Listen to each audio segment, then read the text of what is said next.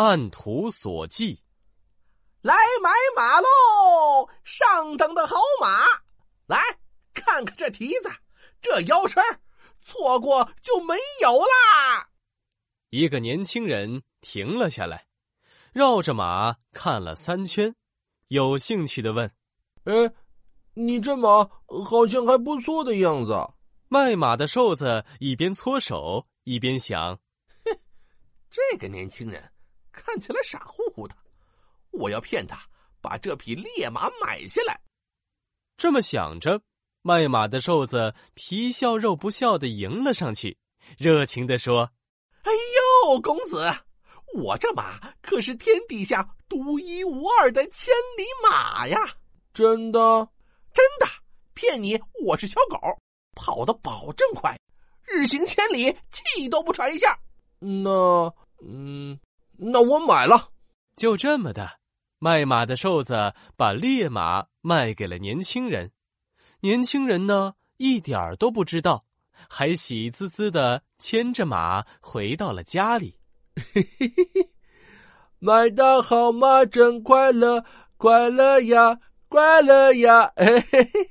年轻人的父亲是古代著名的相马大师伯乐，伯乐看见年轻人牵着一匹马，就问。你怎么这么开心啊，父亲？我今天太幸运了，买到了一匹千里马。嗯，千里马，我看看。哎，傻儿子，你被人骗了。这可不是什么千里马，这是一匹烈马。你看它个子矮小，腿一边长一边短，根本就跑不快的。啊！我被那个卖马的给骗了。气死我了，父亲，您不是编了一本《相马经》吗？里面写了很多辨识千里马的知识，不如您把书给我，我认真学学，以后一定能选出真正的千里马。伯乐看自己的儿子这么好学，就将《相马经》交给了他。年轻人像得到了武功秘籍一样，心里乐开了花。开始揣着相马经满世界找马，他首先来到卖马的市场。卖马的，你这里有好马吗？呃呃，公子，我的马个个膘肥体壮，随便挑，随便选。唉，不忙不忙，我先看看书上怎么写的。说着，年轻人从怀里掏出相马经，看两眼书。瞅两眼马，一边看一边不住的摇头。嗯，不好不好，这匹马的嘴太小了，牙齿也不整齐。书上说，这样的马吃草慢，成不了千里马。哦，嗯呃，那公子，你再看看这匹上好的枣红马，这匹嘴大。嗯，不忙不忙，我先看看书上怎么写的。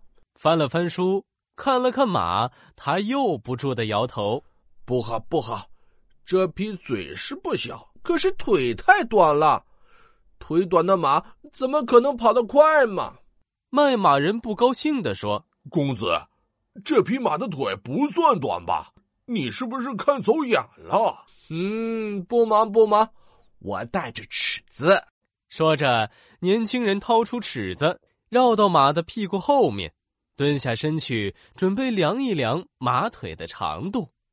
受到惊吓的枣红马发出鸣叫，并快速的蹬了两下后腿，吓得年轻人仰面朝天摔在地上，并连滚带爬的躲开了，差一点让马踢掉门牙。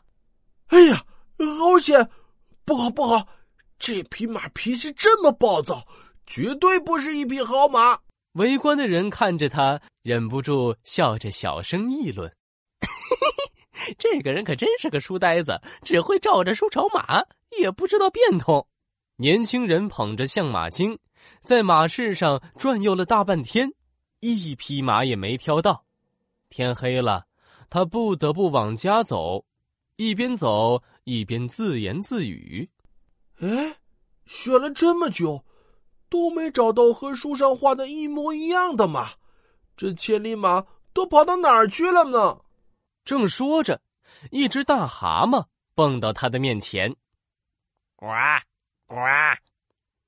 他仔细一看，不禁眼前一亮。他立马掏出相马经，仔细的对照了半天，然后高兴的拍手大叫：“哎，哈哈，终于被我找到了！大眼睛，大嘴巴，高嗓门，宽额头，这简直就和相马经上说的千里马一模一样！这、这、这、这就是我要找的千里马！”呱呱！年轻人东扑西扑，摔进了泥地里。踩进了水坑里，花了好大一番功夫才捉住了癞蛤蟆。呱呱！我捉到了，我捉到千里马了！千里马在我手上。年轻人满脸泥水，狂奔回家。父亲，父亲，我终于找到相马经上的千里马了！快看，它符合相马经上的千里马的所有特征，只是……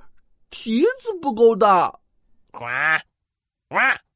伯乐看着满脸泥土的年轻人，又看了看他高高举起的癞蛤蟆，苦笑着说：“嘿 嘿，我的傻儿子，你找到的是癞蛤蟆，只会跳来跳去，根本就不能骑呀！相马可不能只根据书来找，不知道变通。”成语“按图索骥”出自《汉书·梅福传》，其中“骥”指好马。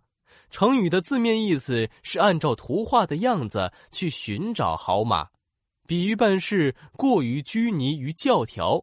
现在多正面使用，指按照已有的线索去寻找事物。